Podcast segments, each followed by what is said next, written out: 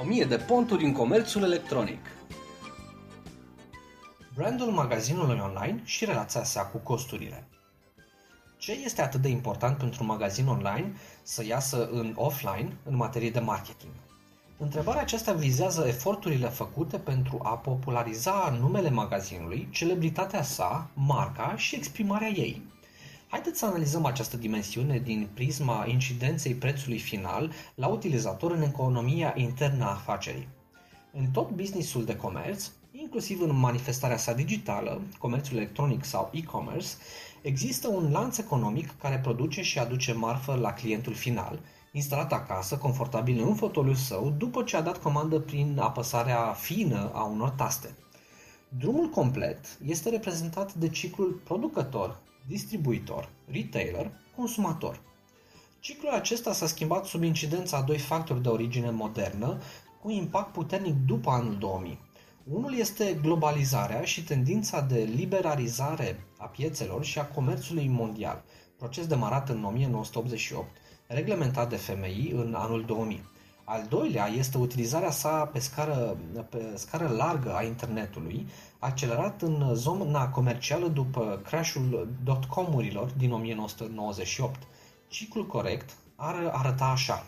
Producător, importator, distribuitor, e-retailer, apoi consumator.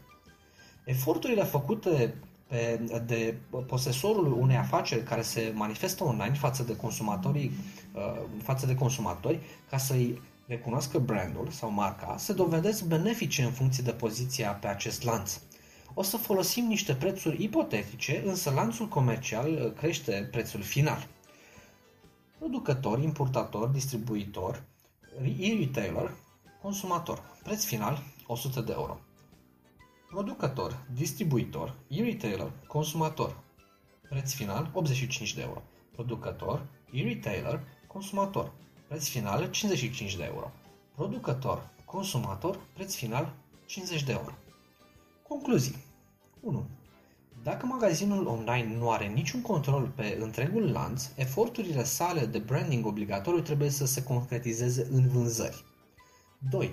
Dacă comerciantul online este în postura ideală de a avea și alte calități, brandingul este cu atât mai important cu cât este mai aproape de stânga, adică de producător. 3.